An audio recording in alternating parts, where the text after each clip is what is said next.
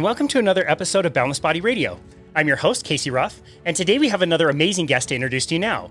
Rachel Gregory is a board-certified nutritionist, strength and conditioning coach, podcaster, and founder of Metflex Life. She is the author of the international best-selling book, twenty-one-Day Ketogenic Diet Weight Loss Challenge. Rachel received her master's degree in nutrition and exercise physiology from James Madison University and a bachelor's degree in sports medicine from the University of Miami. Rachel completed the first ever human clinical trial looking at the effects of a ketogenic diet in non-elite CrossFit athletes, which is published in the International Journal of Sports and Exercise Medicine.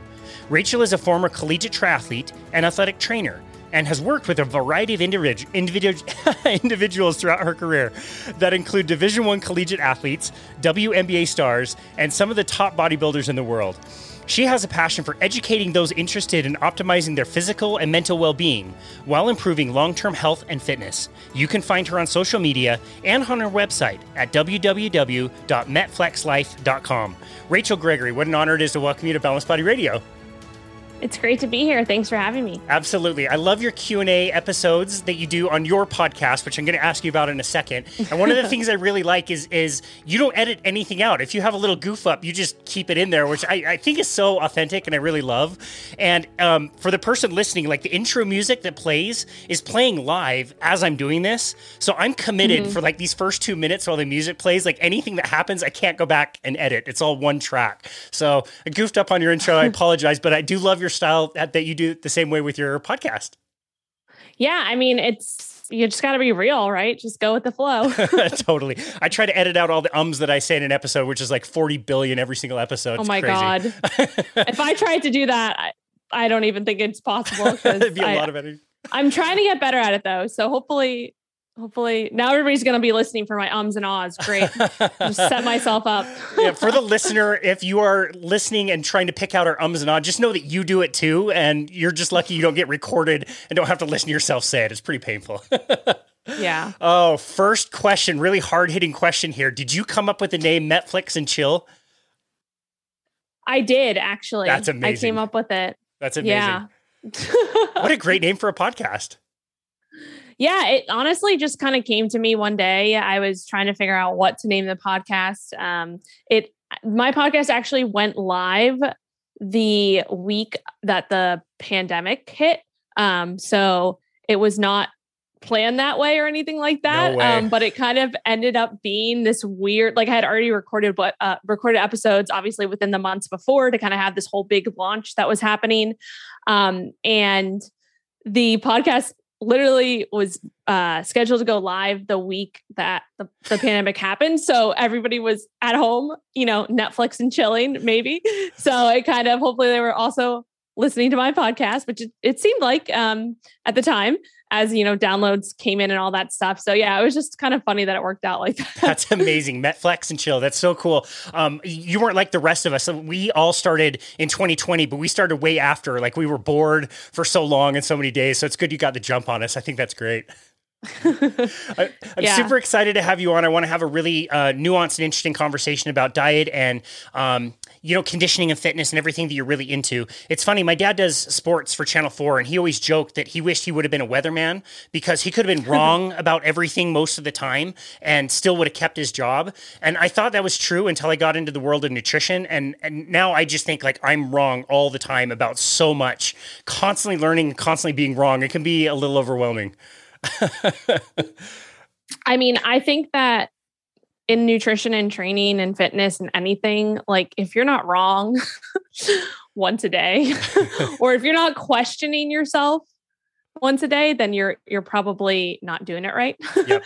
Cause there's just so much, there, there's so much gray area when it comes to nutrition and training. Um, and it's really just because we are all our own individuals, right? So nothing is black and white. And, and I've learned that throughout the years. Um, and it's something that maybe I didn't think may, like when I was first getting into it, I was like, oh, this is the way, like, this is the only way to do it. This is the best way to do it. And as I, you know, built my business, started my, I have a coaching business. I work with a lot of clients, a lot of females specifically. And every single, like, every single week, every single month, I just continue to learn that it's, it, there's literally no one way for, yeah. for this stuff. So totally. That was a good day. That first day we got our certificates and it's all been downhill from there. Totally. Um, I love the quote. Um, I don't know if it's his or if he stole it from somebody, but Peter Attia referencing the further away you get from shore, the deeper the water gets. And that's exactly how I feel about mm. nutrition. It's just so much to learn and so many different wormholes to go into. Before we start to get into that, mm. I would love to hear your story and how you got interested in some of this stuff. Yeah, sure. So I, I always uh, preface this with, I tend to ramble on when I'm asked about my intro. So I will try to keep it short and sweet, um, and feel free to interrupt me if you want. Um, but I, I basically grew up in sports. Um, I, my dad played football in college. So, and he only had two girls. So I was kind of the, the one who was really into the sports, um, growing up, and, you know, played basketball and softball. And, um, in my, my junior year of high school, I got injured during my A U season, my basketball season. I really wanted to go on to college and actually play college ball. Um, but it didn't happen. I wasn't going to play like D one or anything. It was, it was probably going to be like a D three school. Um, but I ended up getting injured, missed kind of my whole junior, uh, I got injured my junior year season, missed my whole high school season, missed my A A U season. And so kind of, it just wasn't working out. So I was like, all right, if I can't, you know, play sports, if I can't be an athlete uh, in college, then I want to do something that is related to athletic training, um, which is, you know, treating the athletes, right? So that's what I did. I went to the University of Miami and got my undergrad degree in athletic training and sports medicine. Um, I actually picked up triathlons for the club team there. So I couldn't really put the athlete side of things away. Um, so I did that as kind of like a, a side thing. Um, and as I got more into my, you know, my education, I realized that I was getting really, really into nutrition. Um, so I kind of, junior year of college, I was like, I don't know if I can just do the athletic training side of things. I don't know if I want to do that for the rest of my life. Um, so I decided to go on to grad school and get my graduate degree in nutrition and exercise physiology while working as a graduate assistant athletic trainer um, at James Madison University. And that's where um, that kind of propelled me into CrossFit as a, a new sport, a new activity for myself. And then also came across the ketogenic diet. Um, it was getting popular and I had to do my, uh, my thesis study. It was a two-year program. We had to do a thesis study. So I ended up doing the first study looking at uh, implementing a ketogenic diet in non-elite CrossFit athletes. Um, and that kind of opened a lot of uh, doors for certain things, um, especially as it was kind of up and coming when keto was getting more popular. And that's what really propelled me into that world. Um, after grad school, I um, I ended up working as a, this is was kind of like a tangent. I worked as a nutrition scientist for a supplement company for a year and then realized that's not what I wanted to do. Um, and then basically picked up and moved across the country to San Diego and started my own coaching business um, around the ketogenic diet and utilizing that as a tool. And then as we just spoke about, learned a lot, made a lot of mistakes, um, worked with a lot of people and tested a lot of things out on myself and kind of had years of experience working kind of in the field with these clients and kind of came to the conclusion that, again, there's no one way to do anything, but I think that there is a lot of uh, power in being metabolically flexible where you can use both fuel sources, fats and carbs strategically at certain times in your, like, depending on where you're at. Um, and so that's what really got me into like the whole metabolic flexibility side of things. And then another quick tangent, I started getting more into bodybuilding. So I kind of came out of that CrossFit, um, went through my own transformation. I uh, lost like twenty pounds, you know, was uh, training for, or prepping for a photo shoot just as like a challenge for myself, learned a lot there. And yeah. So that brought me to now where I'm just like super, super interested in all things nutrition and training, specifically for hypertrophy training. And I work with a lot of women in both uh, one-on-one and my group coaching program, the Flex Fam. So that's my life in, I don't even know how long that was, but hopefully I gave you a little bit of background. That was good. No, you t- kept it about five minutes. It's great. No, okay, it, cool. it's, it's amazing that you covered so many different things. I mean, you think like, you know, basketball and then triathlon and then CrossFit and then bodybuilding. That's a very wide range of the spectrum. That's so interesting. You said that the keto was kind of getting more popular around two thousand fourteen. That certainly wasn't my experience. I didn't come across mm-hmm. it until much later. Um, mm-hmm. But I do remember coming across your study. There wasn't many studies out there about, you know, ketosis at the time. And so we were grabbing onto anything we could find. I'm really curious to know what you were expecting to find and what you actually learned from that study. Yeah. So yeah, the study was, what are we in twenty twenty-two now? That's right. So yeah, the study was uh, from the, the whole process was from twenty fourteen to twenty sixteen. Yeah. Cause I graduated in twenty sixteen. Um, and so basically going into the study, I didn't really know what to expect. I had actually just started researching the ketogenic diet. And um, really, I kind of went to my advisor when we first started to, to look at subjects to do our thesis study on. Um, and most of my classmates who were also graduate assistant athletic trainers, um, not all of them, but, but most of them, um, were doing more like survey-based studies and, and things like that. And I knew that I didn't want to do that for two years. I knew that I wanted to challenge myself. Um, and so I told my advisor, like, I want to do something that's kind of in the field, you know, a, a real time thing. Um, and he basically said, you're not going to have the time for that. And I said, watch me. um, so we ended up preparing this whole study, and it was a two year process. Um, and he basically said, okay, if you're going to do this, pick a, an athletic population and then find a nutritional intervention to implement in this athletic population and see what you want to find, or have a, have a hypothesis. And so my athletic population was obviously the CrossFit athletes. I was just getting into CrossFit myself. Um, and I, I preface this with non-elite CrossFit athletes, right? So just your average Joe who goes to CrossFit a few times a week. Um, there's like mostly the people in the study were like, fem- um, we had a female to male ratio, mo- more females than males, um, mostly moms and just dads really just in, uh, at the, oh, sorry. No, no, no. Was there like a body composition, like average? Uh, so in terms of like average, like for the, like when starting off or yeah, like body fat percentage, was it, was it like a wide range since it was like more normal population? Yeah, it wasn't like a, it was, it was definitely not like, like bodybuilding percentages or anything like that. It was more so like your averages. Um, some are a little bit maybe considered in the overweight category got more. It. We're just normal, mostly normal weight. Cool, got it. Um, so yeah, not like obese, but not, you know, shredded. Um, so, so yeah, so I wanted, went into the study, wanted to just see if there was, there could be any body composition changes within this period of time for those who were in the ketogenic diet group versus those who are in the control group. Um, and also how that would affect their performance. And so I, I won't go into like all the details of the study. It's all kind of in the, the paper if you want to read it. Um, but basically it was a six week study. So we looked at pre and post measurements, body, uh, body fat scans, DEXA scans. Um, we looked at, uh, we, we did different uh, measurements in terms of um, performance measurements, things like that, compared before and after. And basically just wanted to see if the ketogenic diet group could lose a significant amount of body fat compared to the control group um, while still being still being able to maintain their performance. Um, and that's pretty much what we found um, on average in this group. And uh, they actually were able to increase their performance to the same degree.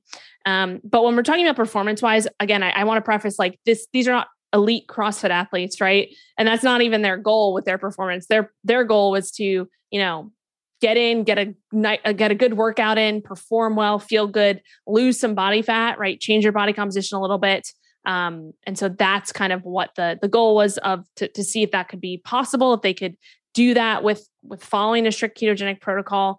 And we did see that. Um, and the results were great, but also realize with any scientific research, we're looking at averages, right? And so you are not an average, you are your own person. So something that works for averages, and this is for any type of scientific research, it might not work for you. It may not be the most ideal thing for you. And even as I've come kind of full circle myself, and that was like, what, six, can't do the math, six years ago, five, yeah, six right. years ago.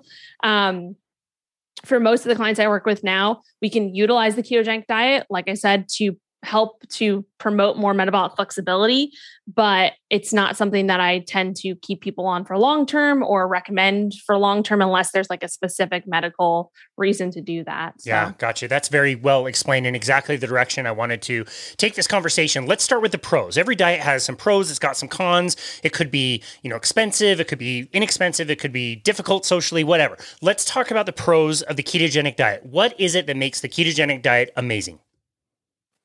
Yeah. Great question. Um, so I think that there are definitely like you said, there's pros and cons to everything. I think one of the biggest pros with keto is that for most people who are just kind of coming into it, right, they, um, they're looking to, you know, benefit from the, the fat loss side of things, which is something that obviously lots of people benefit from. Um, from an appetite suppression standpoint, that could be a really powerful tool, um, especially kind of getting away from some of the blood sugar dysregulation that can occur for people who are used to more of a higher carb approach, um, or even like a moder- moderate to high carb approach. So some of that appetite regulation that comes from the, bl- the blood sugar stabilization, as well as, um, you know, when you're producing ketones and utilizing ketones for fuel, there's research and anecdotal research as well. And you know, even I can t- say myself that when I'm utilizing ketones for fuel, um, and in a state of ketosis, I do have, you know, that uh, some appetite suppression to that. Um, I would say that it comes and goes for different people too. So it's not just like, hey, you need to like go on a ketogenic diet to suppress your appetite. Like, again, everybody's their own individual, not saying that's going to happen for everybody, but it has been shown and, and seen in the literature and also anecdotal, anecdotally. So I think that's one, uh, one big thing. Uh, another thing with any dietary protocol, I think that it does all come down to the adherence side of things. So, you know, if we're taking someone who is, you know, struggling with like sugar cravings, right, which can also come back to the blood sugar side of things, and they just, they can't get away from that. Like they can't get away from, even if they have, um, you know, fruit, for example, it may trigger, it might trigger them to have uh, more, want more processed foods that are higher in, in sugar and carbs and things like that. Again, not saying that fruit is bad by any means. Um, no foods are good or bad. They don't have morality, right? They're, they're food.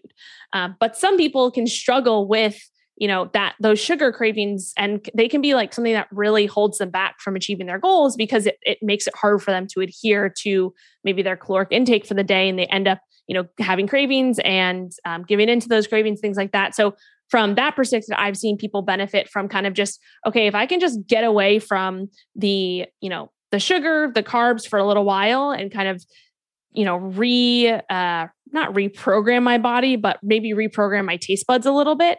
Um, that tends to be something that's more practical and can help from, you know, a ketogenic approach, because we're taking out um, some of those, you know, sugary foods and the the sweet things um, and the the carb heavy things. So those are a few other kind of practical pros. Uh, there's, there's other ones too. Um, from a mental perspective, like I know that's one that I really found, and this is probably one of the reasons why I stuck with keto for, for as long as I did, um, is I really enjoyed those, that mental clarity, um, and, and kind of just waking up in the morning, not feeling like I have to eat, um, like right away. I used to struggle with that a lot. I used to wake up, um, and just, you know, be ravenous all the time. Um, so, and I used to have kind of like the hangry feeling and stuff like that. So for me, that was what really helped. And for a lot of the clients that I work with, um, who we have taken on a ketogenic approach for a period of time, they've noticed some of those benefits.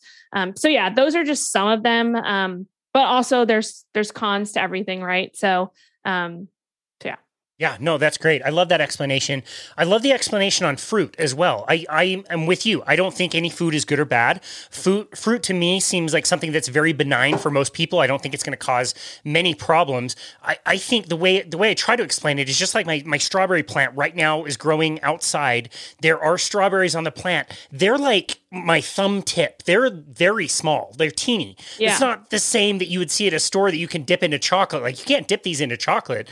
and and you know, I picked a few the other day and left them out on my counter, and we keep our house pretty cold. Like twelve hours later, they were already pretty like like, like aged. They they they were really oxidized at that point. And it's just to say like, no, I don't think fruit is bad, but we do have to consider some of those things that like, yeah, the, the mm-hmm. fruit that we've kind of bred over the years is vastly different than what actually naturally grows and it's available all the time versus, you know, my strawberry plant's going to be done in a week.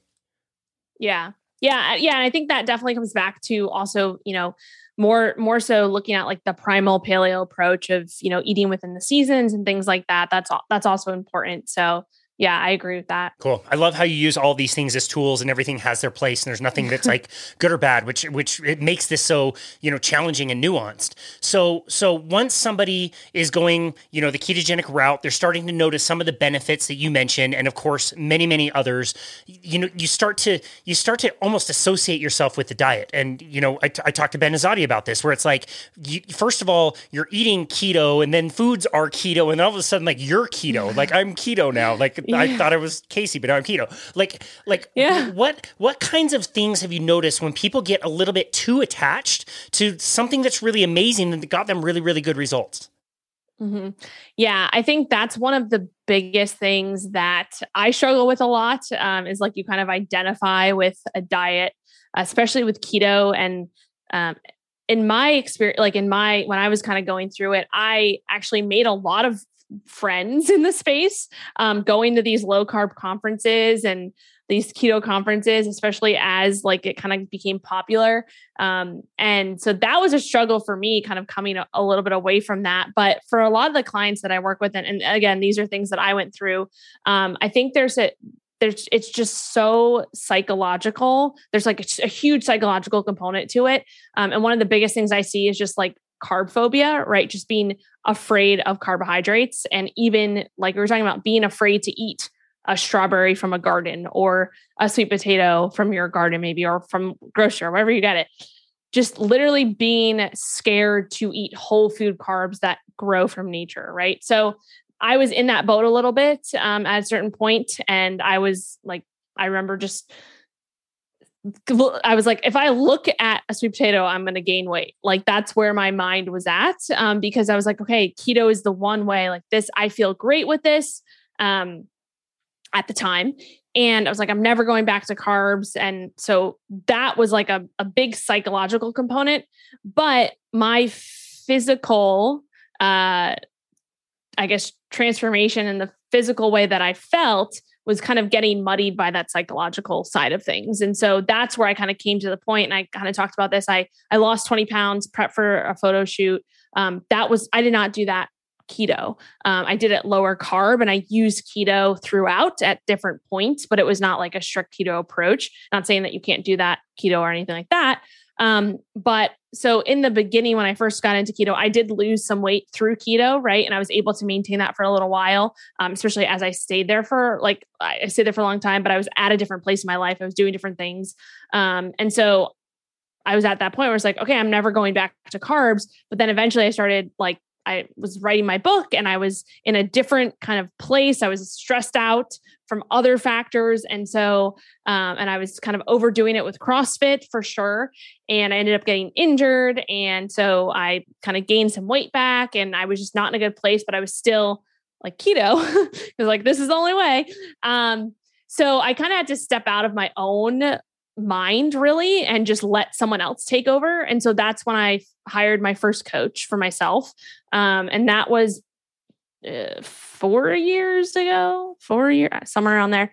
Um, I hired my own coach, and I basically kind of put it in his hands. And I said, hey, I like, I, I'm just psychologically, I need a break from thinking about my own diet and getting, you know, trying to change all these things. And I just need some outside perspective to come in and just be like, hey, let's try this, you know, do this, and I'm going to hold you accountable to it, and we'll see what happens. And that was a game changer for me, um, just with personally, and then also within my own ability to um, coach others and be the best coach that I can. I think that um, I still have a coach to this day. It's not the same coach, but I've, I've had a coach since then um, for the last four years, you know, learning from different people. And, and, you know, that's a, a, a huge piece of it that I think a lot of people miss out on, is like asking for help and feeling okay, like feeling okay with, you know, putting it into someone else's hands for a little bit. And also realizing that, like, just because you're putting it in someone else's hands to, like, you know, set a plan for you, hold you accountable, doesn't mean like they're going to do the work for you necessarily. So that's something else we have to think about. It's, it's not like, like you still have to do the work, right?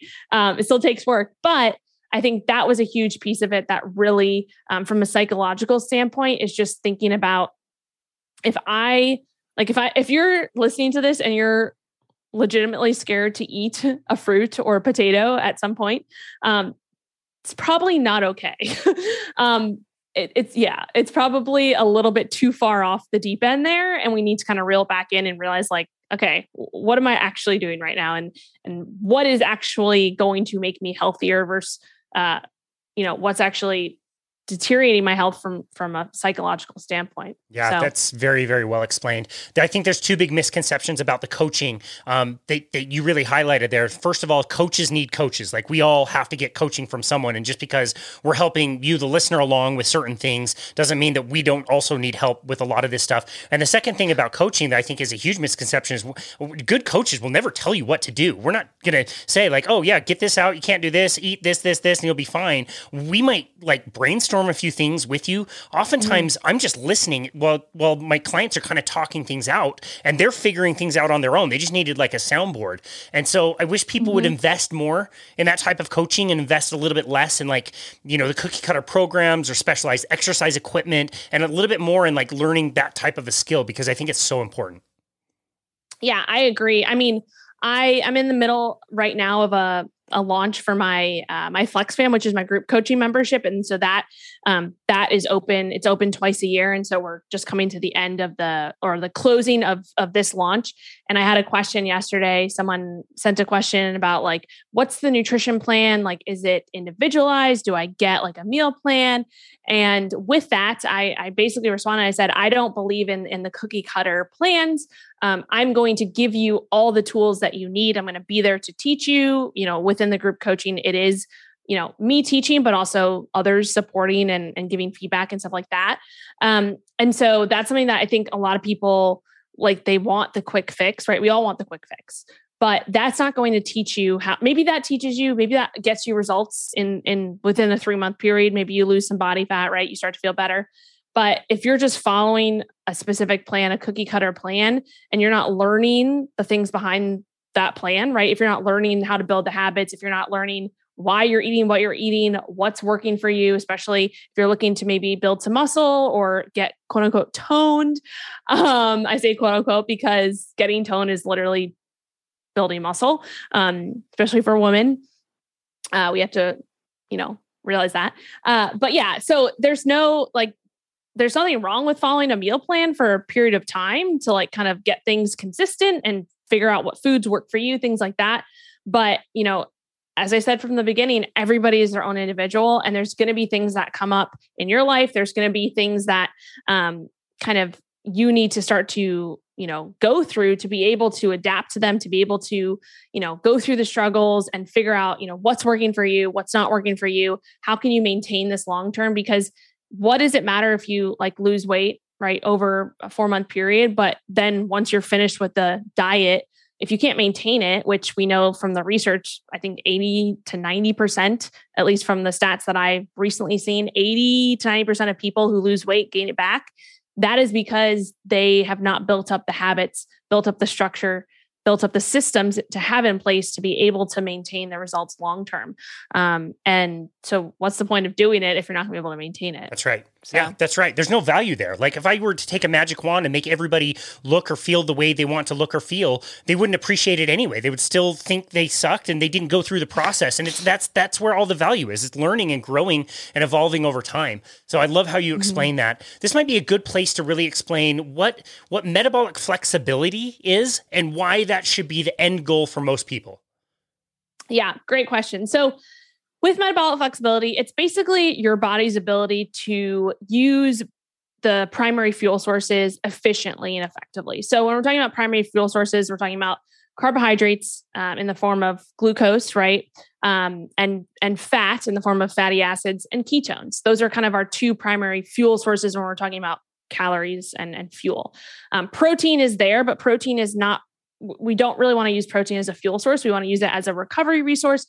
Um, all of the processes in our bodies, there's a lot of processes in our bodies that require protein. So it's more of, I like to look at it as kind of that the building blocks, that the recovery um, side of things, building muscle, right? Muscle protein synthesis, all that jazz. But in terms of energy, like using energy, uh, we want to use carbs and fats. And so Um, in terms of metabolic flexibility, I kind of look at it on a spectrum. Um, there's people who are, you know, very high carb. We call them, you know, sugar burners, or you use that term where you're, sh- you're a sugar burner, which basically you're kind of running off uh, sugar, glucose all the time, your body is not very efficient at tapping into its body fat to be used for, for fuel. So, you know, sometimes I, I like to reframe the way I say that though, because it can get a little bit like people can take it literally, um, in the sense of like, oh, I, you know, if I'm a sugar burner, I'm never going to burn body fat. That's not what I'm saying. I'm just saying that it's harder for you to tap in to using fat as fuel if you're so accustomed to burning sugar, burning carbohydrates as fuel, um, versus someone who maybe fought, maybe have gone into a state of ketosis before, which is, you know, not your average American, right? They, their body is more primed to use fat as fuel because their, their body can recognize that source. They can recognize the ketones, right? Most people, uh, most people in kind of the general, like if we're talking general American diet, standard American diet, they have never, they haven't used ketones for fuel since they were a baby. Babies, right? Yep. Yeah. So, um, so we've kind of gotten away from that kind of primal side of things, right? Just living in our modern world. And so going through a period of ketosis, really just kind of maybe going through some, not maybe you don't even have to follow a ketogenic diet. Maybe you just implement some fasting here and there, or maybe you go into a little bit of a lower carb diet, um, and you just kind of try those things out. That can basically prime your body to recognize fat and ketones as a fuel source so that you can efficiently kind of go back and forth and use those things when it's warranted. So, you know, if you're sitting at your desk all day and you're just doing low, low activity, literally sitting at your desk, doing nothing, working on your computer, you should be using fat and ketones as your primary fuel source, right? If you are out, you know, sprinting or you're in the gym lifting weights, like carbohydrates and glucose, that's going to be, that's probably going to be the primary fuel source that you want to use, right? But if your body is not efficient at going back and forth between those or tapping into those, right, from both sides of the spectrum, then it's just harder to be efficient at that. It's, it's going to cause issues down the line, whether that's, there's so many different things that I can cause, right? Um, so that's where the metabolic flexibility side comes into it, because we have people who are sugar burners, like on way on that side of the spectrum. And then we have people who are actually way on the side of the spectrum of fat burners, where they've gone keto, but they've stayed there for like a long time. And so their body has basically downregulated the uh, machinery to process carbohydrates efficiently, whether that's from just digestive enzymes or just not being used to them and things like that. So that's where the metabolic flexibility side of things comes in, because that's where you can kind of be in the middle, um, and still kind of tr- train your body to, to use these different fuel sources, but do in a way that it recognizes them at different times when it's, when it's warranted. So that's kind of the gist of metabolic flexibility, just being able to efficiently switch back and forth between them at the specific times that they should be used. Very well um, explained. Yeah, I love that. Um, I'm, I'm kind of coming up with an analogy. Maybe this will be a little bit rough, so maybe you can help refine this. We have, let's say, two engines that can operate in our body. One is our race car engine, which is terribly inefficient. It's not trying to be efficient. It puts out a lot of pollution, does a lot of damage. You shouldn't really throttle it all the time, and it goes through fuel like crazy. So you have to, you know, bring it into the pit stops to, to fuel it up all the time. You also have a hybrid car. So this is much more efficient. It goes way further. You don't need to refuel it very often, doesn't put out a lot of pollution. And you should be able to alternate between those two engines, using them depending on what's going on. If we're mm-hmm. Metflexing, Metflexing and chilling, and we're watching Formula One on, on, on Netflix or whatever, yeah. We want to be burning fat, even though we're watching the race cars go super fast and burn the other fuel. The problem becomes when we change our environment, and now all we do is eat the kind of fuel that feeds the race car type engine. We stop being good at using the hybrid car type engine. And so now people are mm-hmm. throttling the engine that shouldn't be throttled all the time. They're eating all the time. They're stimulating insulin all the time, gaining tons of fat, and not able to use that fuel source. So in my mind, a ketogenic diet is, okay, let's shut down, at least temporarily, the race car. Let's get the hybrid car to be really good. But if you just do that for so long, you won't be good at the race car stuff when you need to go on a race, which happens. Is that fair? How would you refine that?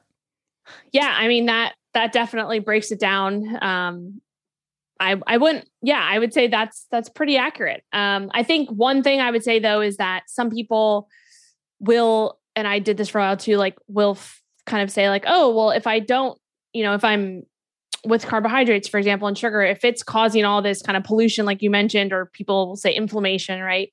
Um, then why would I ever want to, to go there? Right. But I think, again, it comes back to what, like the specific goal that you have.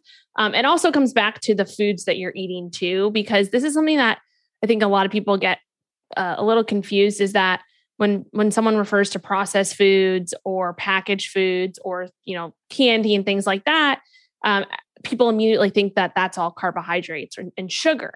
And yeah, it is. There's a lot of sugar and carbohydrates in there too, but there is also fat in there too. So it's those two things combined in the process, and, and, and, and that side of things is something that we also need to understand too, because again, when we're going back to the strawberries and the sweet potatoes and the whole foods, um, those are things that, you know, will have a different effect in your body if you're having, you know, a sweet potato versus a, Uh, a bowl of pasta or, you know, some bread, like Wonder Bread, that they have different effects in your body based off of the nutrients you're absorbing, based off the fiber, all of that. Um, so that's also things that we need to think about, just like kind of the, the quality of the food as well. Yeah, that's really well explained too. So, so how would somebody know that, you know, low carb ketogenic diet is still working and you can keep going versus like, maybe you've done it a little bit too long and now we need to think about getting you off of it and transitioning onto something different? Yeah, that's a great question. So there's, I mean, it, it does come down to really just kind of taking a step back and, and realizing like, okay, what I'm doing now, is it, is it working for me? Do I have specific goals that I'm working towards? And am I getting closer to the, that, those goals, whether that be body composition goals, performance goals, overall health goals. Um, so it's really just kind of figuring out like, am I, what, where am I at right now? And being really realistic with yourself, or having someone come in from the outside and help you to uh, take the blinders off and, and do a little bit of an audit of your, your overall goals and, and things that you're looking to get, you know, closer to. Right. Um, so that's the first thing, is just realizing that and saying, hey, do I, am I at where I want to be at? Or could I, you know, could I be changing some things up to get to where I want to be? Um, and so I think with people who are, are, are following a lower carb ketogenic diet, you know, if you've gotten to a place where maybe body composition changes are your main goal. Maybe you've gotten, um, you're like, I've been doing keto for a while. Initially I had some really like good results. I was losing body fat, um, maybe even, you know, getting into the gym a little bit more, feeling better. And then it kind of plateaued. It, you got stagnant.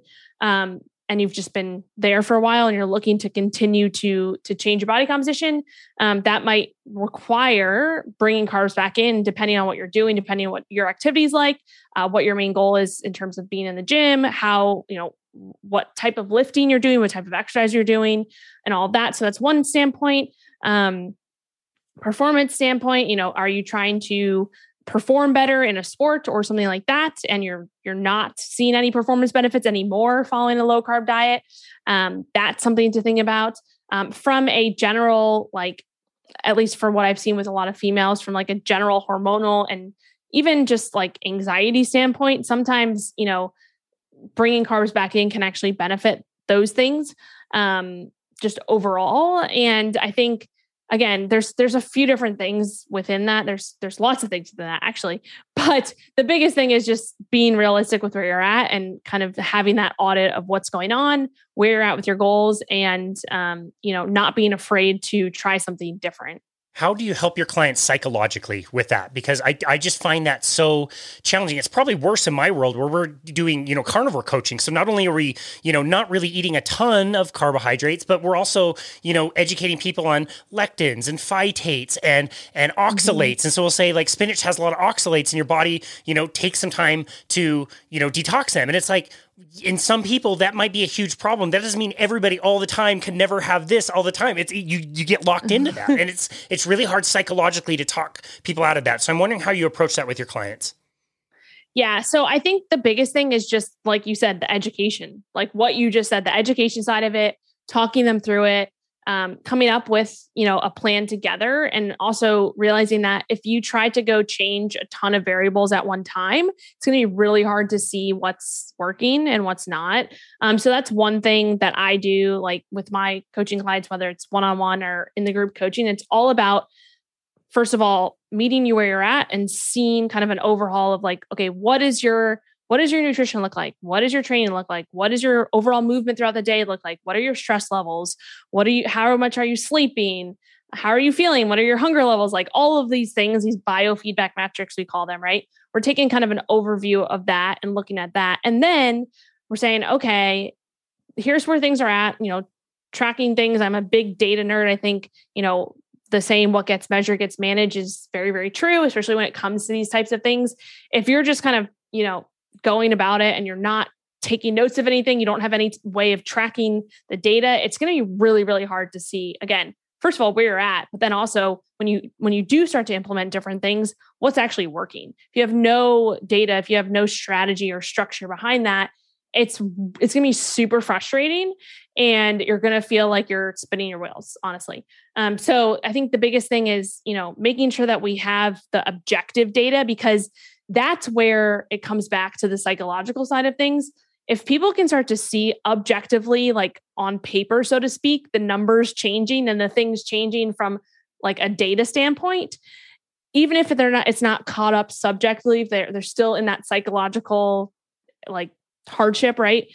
Once you start to see things actually change from a data perspective, it it's like you can't, that doesn't lie, right? The data doesn't lie, um, as long as you know how to interpret it correctly, right?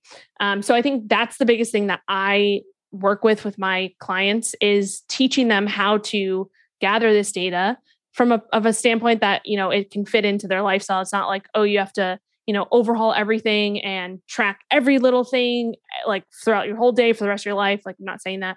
Um, but there are systems and structures in place that can help you to see the things that are objective versus, you know, trying to implement, you know, trying to implement changes from a standpoint where it's just, you know, how you're feeling or subjectively, because there's so many things that can skew that, right? So I think that's the biggest thing that I use, is the objective data and the objective metrics, because it takes out all of the noise and you literally just see, okay, this is what's happening. And, you know, if we're starting to implement carbohydrates, for example, if they're coming off of keto and we're a month or two in and they start to see that scale trend down, they start to see those body tape measurements trend down, they start to see Um, their sleep get a little bit better. Uh, maybe their cravings are actually coming a little bit under control as they're implementing more whole food carbs. Um, those are the things that that we can see. And, and that's what really kind of has that buy-in. Yeah, it's great to have that kind of external view of things, because it separates the person from the data. You're you're worried about mm-hmm. the data. It's not your bad. It's the data says this, we can change this and this. It's totally exactly. objective, like you said. Yeah, I absolutely love that. We've already talked about kind of men and women and goals, and I'd like to kind of talk both nutrition and a little bit on the exercise side. I, I, I know you're probably the same way. Like like ninety percent of the dudes that come to me, what are your goals? My goals are to lose fat and gain muscle. Okay, cool. Women, what are your goals? ninety percent, I want to get toned. Your favorite word. yeah. You've already used it. Um, can you explain why we might not be giving those two people that what seems like vastly different goals, we're not going to give them vastly different programs? Yeah. So I think, and you're talking about from programs from an exercise standpoint? Yeah, it can be an or... exercise standpoint. Okay. So I think that is something that um, for males versus females, there's, when it comes to training, um, there really aren't that many differences, uh, especially if we're just talking about like, okay, if my goal is to, you know, put on muscle or get toned or just look, look good. If I want to change my body composition, right?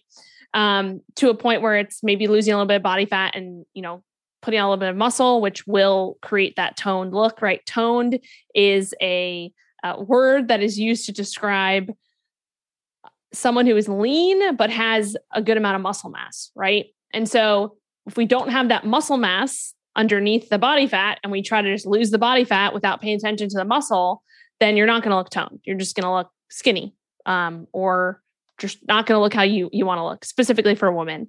Um, so in terms of like males versus females and the differences, really when it comes to programming and training specifically for the goal of putting muscle on to either look more jacked from a dude's standpoint or look more toned from a female standpoint, those differences really come down to the specific body parts that you're looking to actually enhance a little bit. So typically for females, we want to have nice butts and nice arms and shoulders.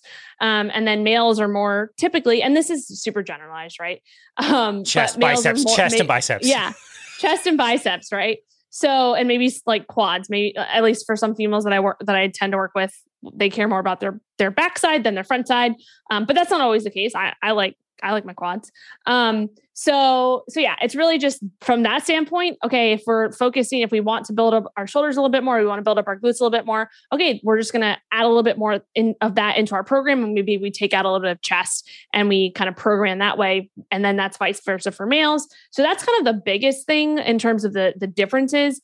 Um, there are some other kind of nuances and things like that between males and females in terms of hormones and things like that. But from what I've seen over my years of coaching, I've tried to implement different things for actually changing programs for females versus males. I've worked with, I work with mainly females, but I've worked with males in the past as well. And um, like research that I've done in terms of, oh, you should be training this way because, you know, you're at this point in your cycle. Um, typically that like that, there's research there. There's, there's some things there that could be um, accurate. But when we're trying to implement that from a practical standpoint with individual clients, everybody is so different. Um, and I've seen, and, and this just comes from kind of being in the trenches and working with a bunch of different women. Um, some women, I can say like, there's some women who respond like with what the research will say. And then there's some women who respond completely opposite. Right. And so that all comes back to realizing that everybody's their own individual. And so um, what I found is that you know, there are some alterations that you can make depending on the person. And, and maybe you pull back a little bit during the month of, during the time that you're not feeling your best, right? Just kind of, you're, you're auto-regulating your training to that degree. Um, and I think that's the best you can do and the best you should be doing and paying attention to, and not getting so caught up on all like the tiny nuances and, and trying to structure your training around that, because you can do that. And that's what we like. I t- we talk about this a lot in my Muscle Science for Women program, which we were talking about a little bit off air.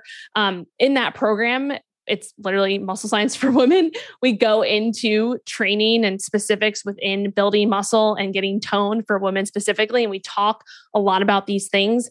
Um, and there are different nuances. There are different things that you, you can absolutely pay attention to, but it's finding what's like what you should be paying attention to for you, not for somebody else. Um, cause everybody is so different. So, so yeah, I would say that, you know, the biggest thing is just what body parts you're looking to, you know, enhance is the main differences. And then, um, from an individual standpoint, uh, you know, th- looking at those factors as well. Yeah. Things to tweak, definitely things to dial in, things that are nuanced, but the focus has to be muscle, muscle, muscle, muscle. That's what you want. Mm-hmm. Regardless, most people, men, women, whatever, like when you're telling us your goals, pretty much you want to really focus on muscle and getting really strong. That can just accomplish so many things. I love using um, a body fat scale, and it's great for body fat, but I'm almost, you know, more interested in what the skeletal muscle mass number is, because I know that if I can make that go up, if I can make that change, the body fat number will take care of itself, but the focus has to be on muscle. Yeah, no, I completely agree. And I think that's something that, especially with women, tend to, to just get, you know, nervous that if they put on muscle, they'll look bulky and bigger, yep. Right? That's kind of the, the um, I think it's, it's gotten better over the, the yeah, last year. I think years, so too. But it, it, yeah, but it's something that is a fear, right? And that's something that, I mean, I feared it at, at a point, and then I realized that, wait, you know, that bulkiness, uh, is like, if you see, you know, a female CrossFit athlete or a female bodybuilder, right? That like muscle that you see, or some of that bulkiness, like, that comes from years and years of training, like consistently, sometimes having some enhancements within that training. Um, but for a normal, an average Joe, I would consider myself an average Joe, like you're not putting on muscle is only going to make you look leaner, right? So this is a, just a quick kind of thing to think about. But if you are, say you're a one hundred fifty pound female, if you or one hundred fifty pounds, and maybe you have one hundred, uh, one hundred pounds of lean body mass. Um, and then that, that female compared to, um, a one hundred fifty pound female who has maybe one hundred twenty pounds of lean body mass, right? Like ten pounds heavier, or maybe someone who's one hundred, yeah, one hundred, same, same weight, but different, uh, percentages of, of their muscle mass. That one hundred fifty pound female with the higher lean body mass percentage is going to have a lower body fat percentage, right? That just, the math makes sense there, but they're also going to look leaner at a higher body, body fat percentage too. Right. And so that's where we have to take into account the scale is not always the end all be all. Um, and also, you know, a lot of the, the bulkiness is coming from the fat that's surrounding the muscle. So when you lose the body fat and you kind of unveil the muscle, that's where that lean tone look actually comes from. Yeah, that's right. This is where I have to really explain to people that, that what, what we mean when we talk about intensity. If I tell most people your workouts are going to be very intense, they'll think P ninety X, they'll think CrossFit, they'll think Orange Theory, they'll think all these things where the jumping around, bouncing around, hour-long workouts, sweating everywhere, and and that's what that's what people think, high-intensity um you know, interval training. But but there is a certain intensity with lifting that's that's different than that. And you really have to be clear with people that, yeah, you might have an intense lifting session. You might not even like breathe through your mouth or break a sweat. Do you find that you have to kind of tell people, show people the difference in intensity that way? Yeah. Yeah. There's, I think there's different ways to look at intensity. Um, and this, like, there's two different camps here that I'm in, kind of in the sense of I have some females, and especially like within the people that I work with, I have some who are, you know, that personality where it's like, I need to just go, go, go, go, go. I need to, you know, be sweating and I need to do high intensity stuff um, and just work myself to the ground and never recover. Right. So there's that camp. I was there for a while. Um, so with those people, we have to say, okay, you know, your body needs to recover in order to build muscle, in order to look toned. You have, you have to also recover. You can't just com- continue to stress yourself training, you know, six days a week. Like that's, it's unnecessary if your main goal is to change your body composition. So with those people, it's like, all right, we need to tone down the intensity from that perspective. Right. And then there's some other, like the other side of things is like some other women, you know, and I've been in this camp too, where we're actually not giving enough intensity when it comes to the lifting. Um, and we're like, right when it gets hard, we stop, right? Or right when it's, we start to feel like, oh, I can't lift the weight. Like I'm just going to stop.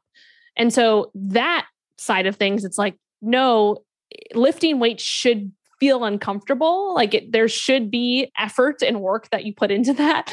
Um, it shouldn't feel uncomfortable from a standpoint where it's like injury or joint wise, right?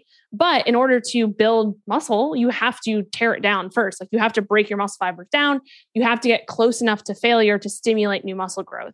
And so if we're never getting close to failure, if we're never getting, you know, into what we call effective reps, right? Which are the two to four reps before you fail. Those are the, where you're going to get the most effective stimulus from that muscle growth. If you're never getting to that, if you're not lifting heavy enough to get there, um, you're, you're not going to see the quote unquote gains that you want. So there's, there's, it's really just finding a balance, right? It's, it's all, it's always about finding a balance. But with that, you have to realize like, okay, am I the person who's actually overtraining and under recovering, or am I the person who is just not hitting it hard enough, who's not putting in enough effort to actually see the growth that I want or the, the changes that I want. Yeah. I love the idea of balance when it comes to those things. And yeah, you can, you can kind of tailor those things and use them in the right amounts to get the desired effect.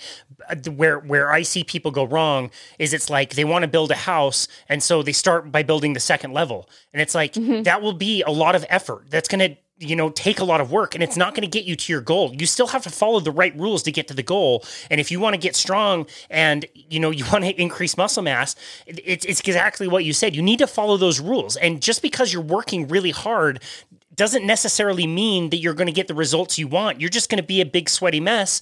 And, and again, you might have some really detrimental effects to your metabolism and you're not following the right rules to get you the right um, result that you mm-hmm. want.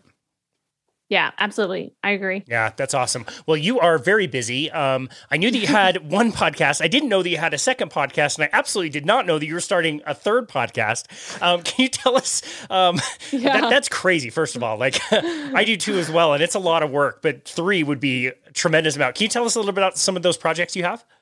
Yeah, sure. So Metflex and Chill is kind of my main podcast. Um, it's been around since the pandemic, which you talked about. Um, so that's the one where I have guests on, I do solo episodes. Um, and then I have another podcast called Mini Flex, which is, uh, comes out four times a week. Um, and it is a mini version really of Metflex where it's kind of taking common questions, answering questions, um, going into specific topics. And it, they're like between five and twenty minute episode length. So, you know, it's kind of supposed to be just, you know, if you go through and look at the topic, something that you're interested in, you can uh, listen to it and kind of get an answer within that five to fifteen minute period really. Um, and then the third podcast, which I'm starting with my business partner, Ashley Van Halen, is um, going to be called the Muscle Science for Women podcast, which is uh, kind of based around our program, Muscle Science for Women. Um, so that will be coming out probably in the next month or two. Um, we haven't really announced it yet. So I guess I'm announcing it on here. Oh, wow. um, Yeah. So, so I'm excited about that. Um, and yeah, three podcasts is a lot, but we have, you know, I'm obviously doing that one with her. So we have kind of two people, um, two people, you know, in the, in the, in the trenches working through that. So yeah, that's great. With, with and with your other program, um, specifically for women, why did you feel like that needed to be done? What was the gap you wanted to fill there? I, I actually did have a lot of programs. I still do have programs that are kind of self-paced programs, um, both nutrition, more keto related stuff for people who are, are want to get into that. Then I also have uh, more self, um, like uh, do yourself programs from exercise standpoint too. Um, but the main programs that, you know, right now I have are Muscle Science for Women, which is really, it's actually not live right now, but you can get on the waiting list for the next launch, probably, which will be in the fall of this year. Um, that is really focused on women who want to learn everything about building muscle, getting toned, uh, learn the science behind it, psychological psychology behind it, but also have a program to follow as well. Um, and then my group coaching, which is called the Flex Fam, that is basically everything, right? So that is nutrition, training. I, I write the training program for the, the, the members. Um, I'm in there interacting. We have a, an app. It's called the Flex Fam app. Um, so where I'm in there all the time. Um, we have weekly Zoom calls, uh, just everything, right? Challenges, um, nutrition, personal development, um, all the things, everything that encompasses, you know, living a healthy lifestyle. I, I basically, this, my tagline is like creating the most confident, badass version of yourself through nutrition, training, and personal development. Um, so that's what that is. And that is actually, like I mentioned, it's coming to a close for the launch um, at the end, the beginning of July. It'll be the last intake and then not until next year. So if anybody's interested in that, it's, uh, all on my website, met flex life dot com. Yeah, that's amazing. It's so cool that you're able to help so many people with so many different formats. Um, it, it really, if you want to be in this space and you want to help people to be able to do that, you have to do a tremendous amount of work. I mean, podcasting is a lot of work. The social media, it's a lot of work. It's putting together programs. You have no idea for the listener, like what it is to write a program. It's, it's complicated. There's a lot of variables that we're trying to consider and how we're going to make progressions and, and make this continue to work for you. There's a lot of work that goes into it. And so it's so cool that you've been able to synthesize all of that and provide that in so many different ways for so many um, different people. What is, what is one thing that you're the, the most proud of? Oh, wow. That's an intense question. um, oh boy. Honestly, I would say that I'm the most proud right now of the Flex Fam. Um, and maybe that's just because it is, um, it's, it's been around since last year. It actually officially started in, uh, early February of, of this past year.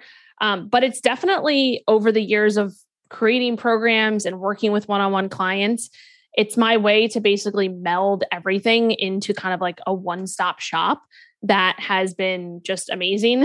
um, and I really enjoy it because I actually get to program, like in terms of a training perspective, I get to program for them, uh, for the members every single month. And I basically test the program myself first, and then I release it to the group.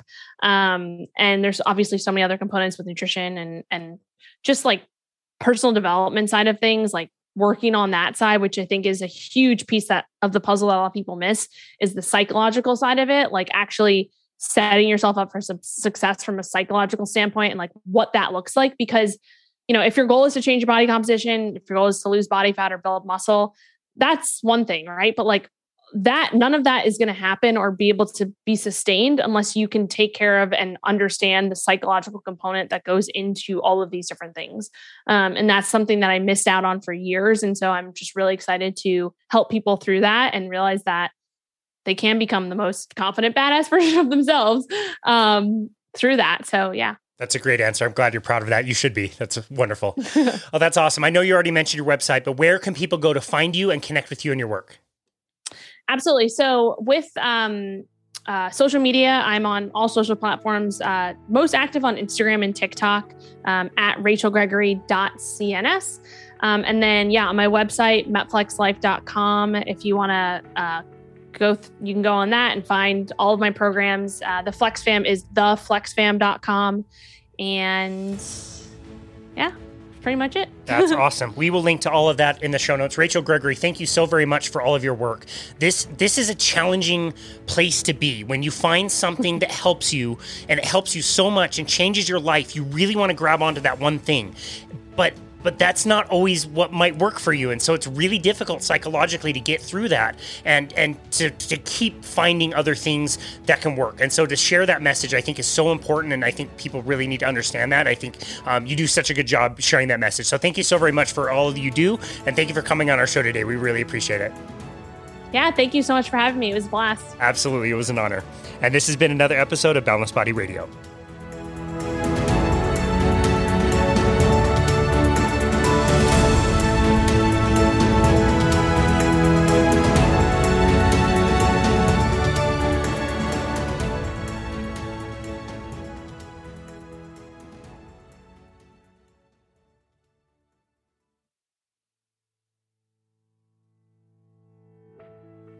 As always, thank you so very much for listening to Balanced Body Radio. It's really inspiring and amazing to see some of the reviews that we have been getting, and also to receive so many messages and emails about how these episodes have improved our listeners' lives. And so thank you so very much. We are so happy to bring these episodes to you and provide them for free, and we really hope that they help you in your life. Uh, we have just passed two major milestones, which are absolutely mind-blowing to me. And basically, we did both of these in pretty much the exact same day. We have just passed one hundred thousand downloads worldwide of Balanced Body Radio, and we have just launched our two hundred fiftieth episode, which is absolutely amazing. Like I said, I never imagined we could reach that many people.